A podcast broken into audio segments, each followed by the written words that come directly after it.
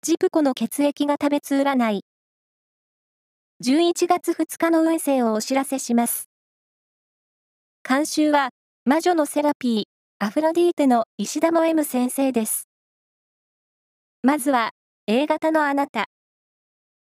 今まで頑張ってきた物事に成果が出せる一日です。ラッキーキーワードは、いちじく。続いて B 型のあなた。社交運が活発になっています。紹介絡みの話は良さそう。ラッキーキーワードは、ひじき。大型のあなた。